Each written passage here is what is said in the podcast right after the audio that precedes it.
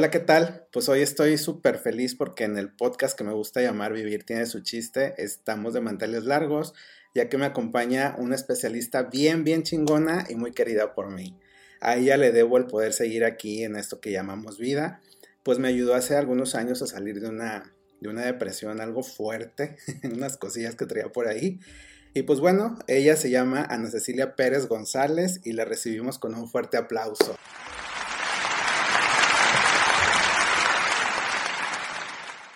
Ana, ¿cómo estás? ¿Cómo estás, Adrián? Muy bien, gracias a Dios, muy contenta, muy, muy agradecida de que me hayas invitado a tu podcast. Porque vivir tiene su chiste. Así es, vivir tiene su chiste y pues te digo, estoy súper emocionado, estoy súper agradecido también. Y bueno, te, no sé si, si nos gustas compartir algo de, de lo que haces, de quién es Ana, a qué se dedica, qué, qué es lo que le mueve a, ahora sí que a vivir, ¿no? Claro, con todo gusto.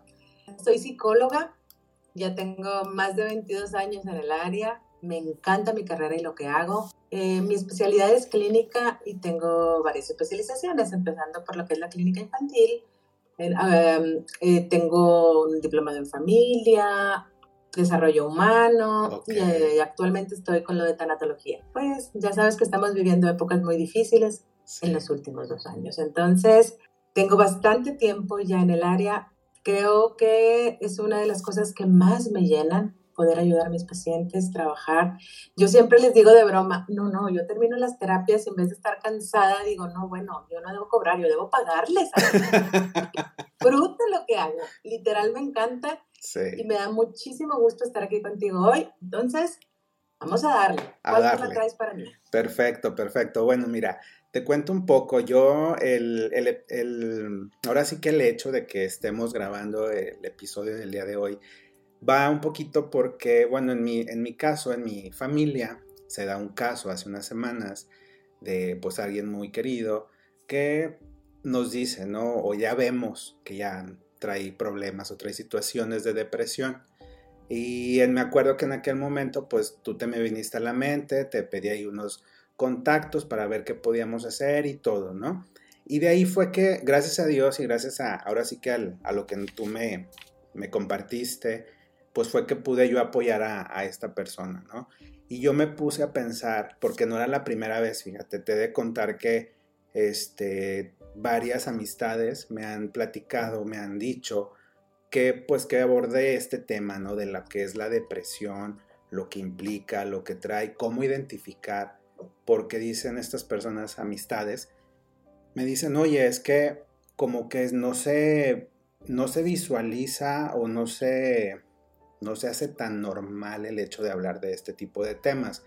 Y fue que yo me quedé pensando, entonces, me acuerdo mucho de, de esa parte que tú me platicabas cuando yo estaba en terapia, que en estas fechas se viene mucho la depresión, o las cuestiones de que a veces las confundimos, ¿no? Con la tristeza, la melancolía. Y dije yo, bueno, déjame, invito ahora sí que alguien experta, que sabe, y, pues que nos hables un poquito de esto, porque sí, te digo, ha sido muy interesante el cómo la gente me ha abordado de repente, digo, la gente que me tiene confianza, este, y me platica sus cosas, y te digo, yo los escucho de verdad, así de que súper atento y abierto, pero yo no tengo, como yo les digo, le digo, mira, este, pues busca ayuda, lee libros, ve a talleres, acércate a especialistas. Digo, yo te puedo decir, a lo mejor te puedo dar un consejo, te puedo escuchar sin juzgar, obviamente, pero no, no soy quien para dar un, un, este, pues un criterio, un, ¿cómo se le dice? Un, un diagnóstico. Un diagnóstico, exacto, gracias.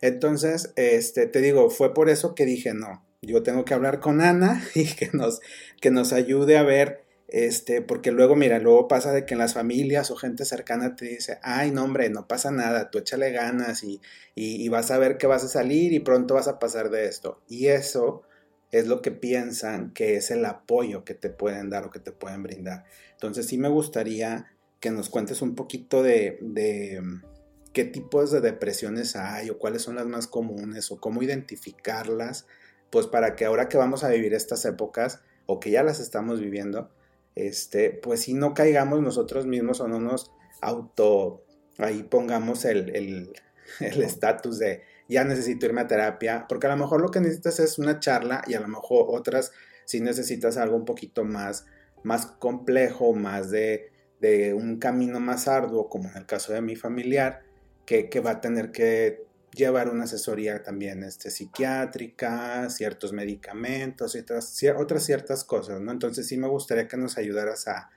a, ver un poquito, a clarificar un poquito lo que es la depresión de los demás eh, síntomas o, cosas que podamos vivir en estas fechas, ¿no? Que son la tristeza, la melancolía y estas otras cosas.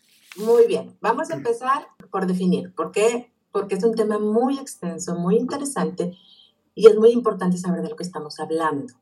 Primero que nada, vamos a hablar de lo que es la depresión estacional o, depresión blanca, así se le llama, que es, como dices tú, la navideña, que tengo la melancolía, un lugar en la mesa está vacío, veo pinitos y veo lucecitas y digo, ay Dios mío, qué triste me siento.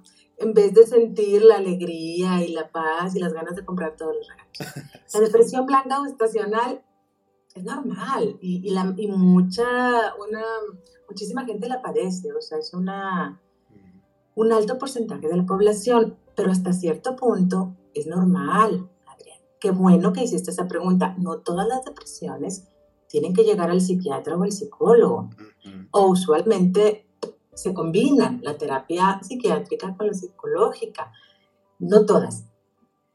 ¿Por qué?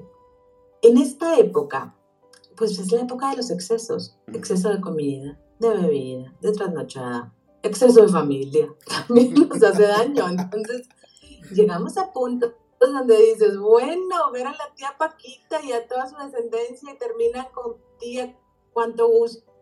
Empiezan y se abrazan y al final, porque usted nunca quiso a mi abuelito, todas las cosas, ¿no? Entonces, esas cosas implican que, que de pronto nos podemos sentir fuera de lugar.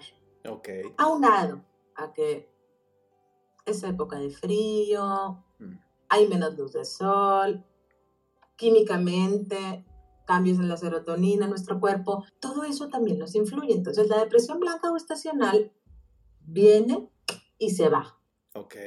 ¿Okay? El sentimiento de melancolía, de tristeza, sensación de no adaptarte a veces en el ambiente en el que estás es bien difícil y muchas personas dicen, Dios, ¿qué estoy haciendo aquí? No, me adapto, no, me incluyen, o sea, yo no, yo era de otra familia y no. sentir todo eso es, algo muy normal.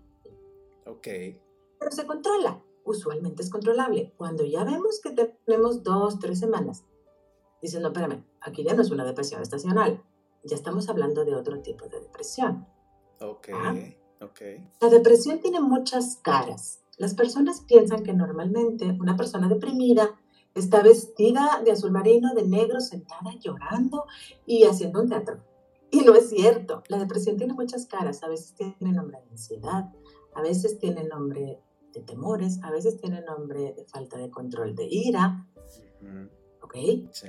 Hay muchas emociones. Cuando tú te das cuenta o la gente a tu alrededor se da cuenta que has cambiado, que te sientes malhumorado, constantemente estás triste, con pensamientos negativos recurrentes, cambias tu patrón de sueño, tu patrón de alimentación.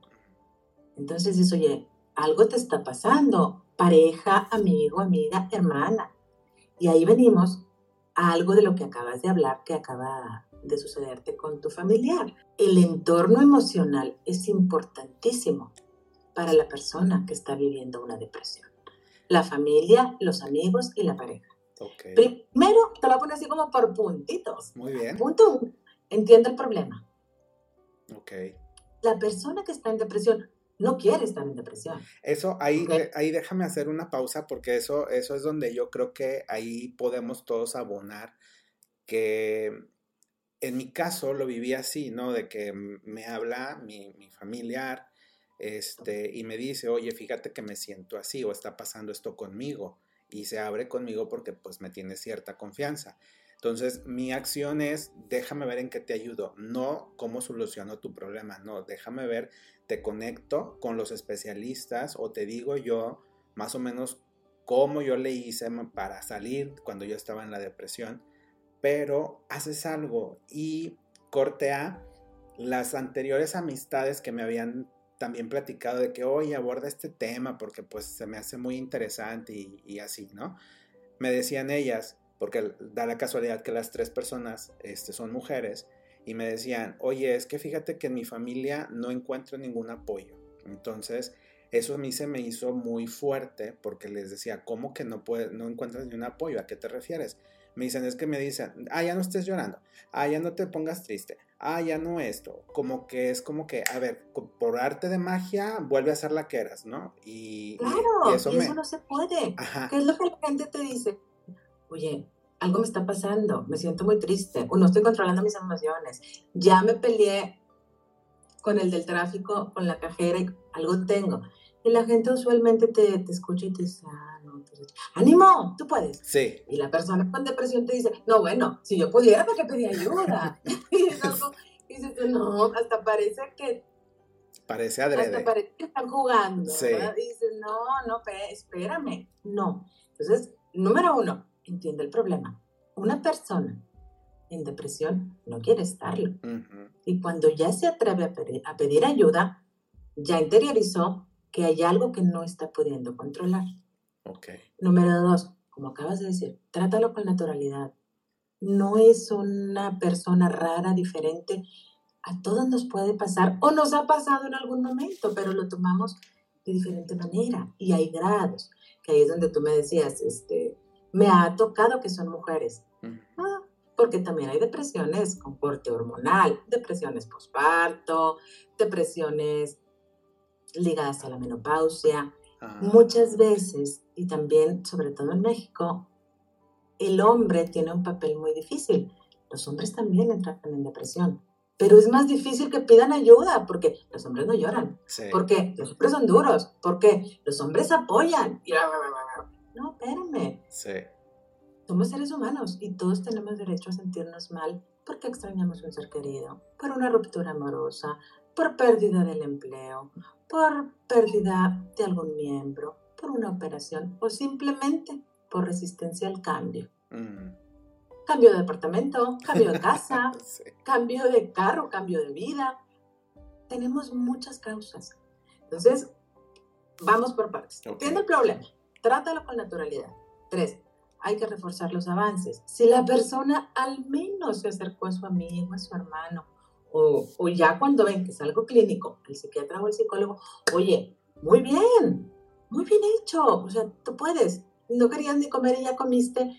Felicidades, amigo. Mira, yo no te voy a decir, échale ganas, come bien. Te voy a llevar una comida. Mira, te traje esta cesta de manzanas. No podemos decirle a la persona, ánimo, tú puedes, voltearte y seguir, porque eso no es ayudar. A una persona con depresión le dices, vamos de la mano y te llevo al parque, vamos a dar una vuelta. Mira, escucha esta canción, es muy bonita. Número tres, propon perdón, número cuatro, propon tus actividades. Oye, ven, salimos. Te invito a una copita de vino. Mira, vamos a platicar. Darnos el tiempo para poder entender a las personas. Créeme que eso salva vidas y salva almas. Ok. Muy bien. Me, dejas eh, ahora sí que sin palabras al momento de que salvas almas, ¿no? Porque creo que esa es la, función o esa es la intención precisamente de, este tipo de contenidos, ¿no? Como, como yo acostumbro a decir en los otros episodios, a mí me gusta eh, ahora sí que no ir por la vida sin chingarle la vida al de al lado. Pero si algo puedo hacer para hacerle la vida más fácil a mi semejante, llámese familia, amigo, cercano, vecino, compañero de trabajo, perfecto. Pero si es también un desconocido, qué bueno hacer algo porque pues a veces no sabemos ni, ni qué cruz anda cargando la gente, ¿no? Y, el hecho de, de, decirle, oye, ¿sabes qué? Se vale sentirse triste, se vale llorar, se vale sentirse derrotado, sentirse de la forma en la que te quieras sentir pero no siempre vas a estar así, ¿no? Vas a, vas a lograr los objetivos si trabajas para ello, vas a ser, vas a salir del bache ese en el que te encuentras, porque al menos en mi experiencia, digo, yo lo viví contigo, yo en aquel momento, yo sentía que no iba a poder salir y corte a seis meses después. Oye, no, pues tú ya estás casi, creo que, órale para lo que sigue y vamos. Y... Ya te digo, ahora ya me das terapia a mí. Cambiaste, fíjate, y tú fuiste y te lo hice ver. Uno de los cambios más impresionantes que tuve en poco tiempo, porque lograste enfocar tu energía en tu presente. Sí. Cambiaste de peso impresionante. Cambiaste tus relaciones laborales, cambiaste tu relación de pareja a mejor. Sí. Fue algo muy impresionante que se, que se notó hasta cambio de carro, o sea, fue algo impresionante que tú pudiste lograr. Aquí lo más importante es saber pedir ayuda y en el momento clave. ¿Por qué? Claro, hay que tener el hombro y un cafecito caliente y una taza de cliente, perdón, una taza de café caliente y tu paquetito de Kleenex para ayudar a alguien. Pero también tenemos que aceptar cuando ya sale de tus posibilidades, porque si tú ya tienes un amigo o pariente que tiene pensamientos recurrentes de suicidio, de desánimo, entonces ya es momento de tú decirle, espérame, te quiero mucho y te ofrezco el café y te doy un Kleenex, pero necesitas algo más. Exacto. Entonces ahí ya le dices, ¿sabes qué? Necesitas ir al psiquiatra, necesitas ir al psicólogo. ¿Por qué? Porque ya está tu integridad en riesgo. Entonces, ahí es muy importante. Hay depresiones estacionales, hay depresiones en las que toma tu tiempo, ama a la gente a tu alrededor y, aprende a escuchar y a querer a la gente que, está a tu lado. Pero también querer, es decir, busca ayuda. Si ves que no lo estás pudiendo controlar y pasan semanas y la persona ya cambió de peso, ya trae unas ojeras impresionantes, ya empezó la calvicie, dices, oye, no, espérame, esto ya no está bien. Y entonces ya necesitamos ayuda extra para nivelar la química de tu cuerpo y tomar antidepresivos o lo que el psiquiatra o psicólogo te recomiende. No hay que tener miedo, ojo. Los tratamientos psicológicos o psiquiátricos no son de por vida, Son para una etapa y vas a continuar tu vida y vas a continuarla de una mejor manera. Qué, padre que mencionas eso, porque justo era lo que me decían estas personas, ¿no? Lo que coincidía la mayor de los comentarios era de que es que yo no quiero depender de una pastilla por el resto de mi vida. O yo no quiero este, depender siempre de que de aquí en adelante estar este, gastando, porque así lo mencionaban, de estar pagando una terapia psicológica, ¿no? Y yo les decía, no, es que no, para empezar, yo no sé si es así, no creo. y segundo, pues este, todo tiene solución, ¿no? Entonces, lo importante es acercarnos a los especialistas, perderles el miedo, porque yo a veces también, eh, una persona en específico de estas amistades, como que lo trata muy en secreto, ¿no? Como que no se den cuenta que yo necesito ayuda psicológica. Y yo, pues, le agradecí la confianza de haberme platicado, pero le dije, oye, es que eso no es pecado, ni está mal, ni significa que no sirves como persona o como mujer o como ser humano. O sea, simple y sencillamente ahorita necesitas ayuda que no te la puede dar o a lo mejor el sacerdote o a lo mejor tus papás o a lo mejor una pareja o a lo mejor tu mejor amigo, tu mejor amiga. O sea, ahora sí necesitas ayuda de un especialista y como bien dices, es por un tiempo en lo que dura el tratamiento, en lo que dura tu proceso y ya sales de a lo que ahora, ahora sí que a darlo otra vez a la vida, ¿no? Claro, claro. Entonces tenemos que perder el miedo. Existe, existía más hace algunos años, pero sí el tabú de, a ver, yo no estoy loco, yo no estoy loca, no necesito ayuda.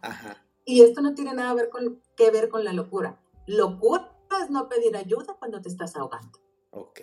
Al revés. Entonces, no es algo que deba darnos pena, al contrario. Ahorita ya está mucho más normalizado el pedir apoyo. Oye, si te da neumonía, pues vas al médico, porque tienes un problema físico. Si tienes un problema emocional, si tienes un problema psicológico o psiquiátrico, acudes al especialista, acudes al psicólogo. Entonces, poco a poco tenemos que ir normalizando el concepto de salud mental, porque es muy importante, Adrián. Las personas piensan, tengo trabajo, tengo comida, todo está en orden, ya. Oye, no, espérame, pero no tengo paz, pero tengo insomnio, pero tengo ataques de ansiedad, pero no puedo establecer relaciones normales con la gente a mi alrededor, ni con amigos, ni con parejas, pero todo está bien. No, no está bien, porque entonces no hay salud mental.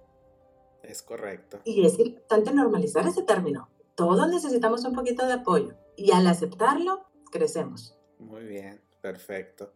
Oye, Ana, tú, digo, para que yo, yo sé cómo trabajas, ¿no? Pero para que ahora sí que los que escuchan el podcast, ¿cómo es que trabajas tú la, la terapia psicológica? Platícales un poquito. Bueno, primero que nada, la primera terapia es una preconsulta. Okay. La preconsulta es para saber de qué se trata, conocernos. ¿okay? El psicólogo tiene que ser una persona con la que hagas un clic, que realmente tengas una empatía. Entonces yo voy a saber, oye, cuál es tu caso, cómo te llamas, de qué se trata, y entonces ya se establece si se requiere una terapia psicológica o a veces solamente requieres una orientación. Entonces, la primera, la preconsulta es para revisar motivo de consulta, por dónde nos vamos a ir. Posteriormente, ya nos vamos al área emocional. Si es necesario hacer pruebas para diagnosticar, yo usualmente hago pruebas y también manejo terapia oral junto al mismo tiempo, al mismo tiempo, para irnos un poquito más rápido en terapia. Y ahí depende del caso que estemos tratando, si son terapias semanales o dos veces por semana, quincenales o nada más orientaciones. Ok, muy bien. Sí, es que te digo, luego yo me acuerdo en el caso de las mías, ¿no? Que eran por semana y luego después se fueron haciendo bien esporádicas, ¿no? Pero sí la gente a veces tiene esa idea que es como las pastillas, ¿no? Que cada ocho horas o cada doce y, pues no, o sea, digo, también, eh, también es, ese es, el fin de esto, ¿no? Compartirles que, que le pierdan el miedo, que, que, se conozcan un poco más, porque la verdad te ayuda mucho, a mí me ayudó, me, me me, abrió el panorama, me ayudó a entender muchas cosas de mí como persona y eso pues ahora sí que no tiene precio, ¿no? Yo por eso lo cacaraqueo mucho, lo digo, a mí no me da vergüenza decir yo fui a terapia, yo soy partidario de la terapia, porque la verdad es que es la mejor inversión. Yo todavía me acuerdo que ya aquella ocasión que me, que me pusiste un ejercicio en donde me decías, a lo que menos te guste de actividad física, ve y búscalo, ¿no? Y yo en ese momento era pues el yoga que yo decía, el yoga, qué hueva, nomás ahí te estiras y como que haces que haces ejercicio. ¿Y cuál fue mi sorpresa? Que me cambió, me ayudó un chorro a entender mi cuerpo, sí, pero también a expandir mi mente, mis emociones.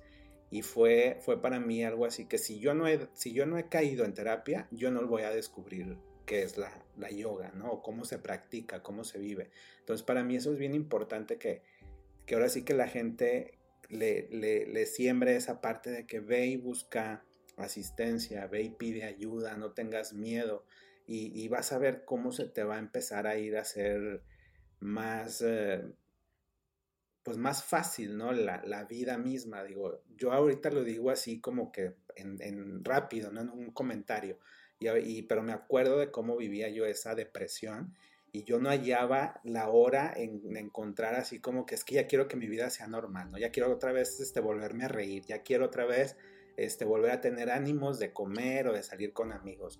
Pero la verdad es que sí se puede. Cuando uno se acerca a especialistas y que dices, reconoce, necesito ayuda, la verdad es que todo es posible. Y esa es la finalidad de este episodio, que quiero que se queden, ahora sí que los que escuchan, eh, los vividores, le digo yo en el buen sentido, este, que se queden con eso, que se queden con eso y que la verdad eh, vayan, se sientan libres, se sientan sin culpas y los especialistas no, o sea, ni los van a juzgar. Ah, porque esa es otra. Luego piensan, de, de, estas personas me decían, te digo, también coincidían en eso. Ay, no, es que luego voy a llegar y de seguro me van a tener ahí como, no sé, tres años, cinco años hasta que les pague la, la alberca o la maestría de los hijos. No, no, no, no, nada más, más lejano de la realidad. Y lo que dices es, muy cierto, las personas piensan que no, ya caí ahí, ya te pescaron. Sí. No, y también las terapias no se contraponen. Así como hablaste ahorita de transformación, por supuesto, entrar a terapia psicológica transforma tu mente y tu forma de ver las cosas. Pero si tú estás haciendo yoga o meditación o mindfulness o fíjate que también estoy yendo con una terapia alternativa natural, holística, espérame, todo se vale porque todo es bienestar. O, ah, es que estoy yendo al psiquiatra y estoy con medicamento, entonces tomo mi pastillita y me voy a mi casa. No, aún tomando tu medicamento, tú sigues con tu terapia, ¿ok? O, o, o, si vas a ir con el naturalópata, está muy bien. El, el yoga no siempre se contraponen y muchas veces nos quedamos cerrados en, no, no, es que a mí ya, mi tía Pera me dio un té de ya con eso, pues me tranquilicé con la banda. No, el té te va a tranquilizar, pero la causa de tu problema va a seguir ahí. Exactamente. Son raíces que tenemos que ir soltando que te van transformando la vida. Y llegas a otros procesos que, en los que te sientes contento y eres compatible. Cambias tu vida, empiezas a hacer ejercicio, a alimentarte de otra manera, pero ese tipo de cambios son porque tú cambiaste tu conciencia, porque tú empezaste a liberar problemas, heridas de infancia. Esos ya son otros temas muy largos y maravillosos que ya se verán después. Entonces, eso es muy importante. Las terapias no se contraponen. Entonces, vamos a perder el miedo y acercarnos cuando es necesario, pero también en esta época en la que hay mucha depresión blanca o estacional, también es bueno que aprendamos a tener el hombro preparado para un amigo si ha perdido a alguien. Y también ahorita, digo, no puedo dejar de mencionarlo, después de casi dos años de encierro, pues también el COVID nos ha dejado un saldo de ansiedad y de depresión muy alto. Sí, la verdad es que sí. Es, eh, es increíble la cantidad de, de gente que pues se ha ido en el camino, ¿no? Se nos ha adelantado como, como luego decimos y eso te deja, te engancha. Hay, hay quienes no vivieron un cierre, no vivieron un duelo y entonces ahora en estas fechas, digo, yo lo viví y, creo que ahorita mucha gente va a andar así, entonces sí me gustaría que, que pues nos hicieras alguna recomendación o algún, no sé, algún consejo de, de cómo no caigamos también nosotros en, la parte de que, nos asustemos, ¿no? De que, oye, pues estoy triste. Ahorita tú mencionabas lo que es la, depresión estacional. Creo que, que así me lo Estacional o depresión blanca. O depresión blanca. O sea que sí la vamos a vivir, pero que no nos asustemos y pensemos, ah, ya, este, me quedo aquí. No, digo, es más, más que nada por las, la temporada o la época navideña y que nos hace conectarnos con, esas, con esos recuerdos o con, digo, porque yo a mí, que será ayer antier me descubrí así de que estaba viendo yo una película y de repente fue así un, un suspiro y un sollozo así medio raro que yo decía, ay, güey, o sea, espérame, pues si no es como que no es para tanto, ¿no? Digo, yo sí acostumbro ya a vivir la, la emoción y la libero pero fueron así como unas, no sé, unas 3, 4 horas en las que yo andaba con un sentir, y era porque había visto una película de donde te pone a llorar, ¿no? Te pone a pensar y así. Yo decía, bueno, pues porque qué me pasa, ¿no? Pero ahorita que ya mencionas esto, pues hay que también entenderlo y que nos quede a nosotros un poquito más claro el hecho de, de, que pues por la temporada así es y que nos vamos a conectar con esa, con esa parte y bueno, por la situación que estamos viviendo también por COVID, ¿no? De que nos engancha o nos conecta con pérdidas, con tristeza, melancolía, con ausencias y pues que no, no está mal tampoco sentirnos de repente tristes, no sé, no sé qué, qué, qué opinas. Definitivamente, tienes razón, tenemos que permitirnos vivir cada etapa. Hay momentos de la Navidad que son muy bonitos, recibir regalos, intercambios, el ponche con piquete, bueno, hay cosas muy bonitas, pero también hay momentos difíciles donde extrañamos a la, gente, a la gente que ha partido. Hay momentos en los que también decimos, termina el año, ¿y qué hice este año? Fue un año productivo, engordé, enflaqué, cambié de carro, no hice nada. ¡Qué miedo! Sí. ¿Ok? Entonces, eso también lo tenemos que vivir. Vivir un poquito los duelos, permitirnos sentir y continuar. Lo que les puedo recomendar es, vive la hora, vive tu presente. ¿Para qué? Para que tengas un mejor futuro. Siempre. Disfruta cada momento.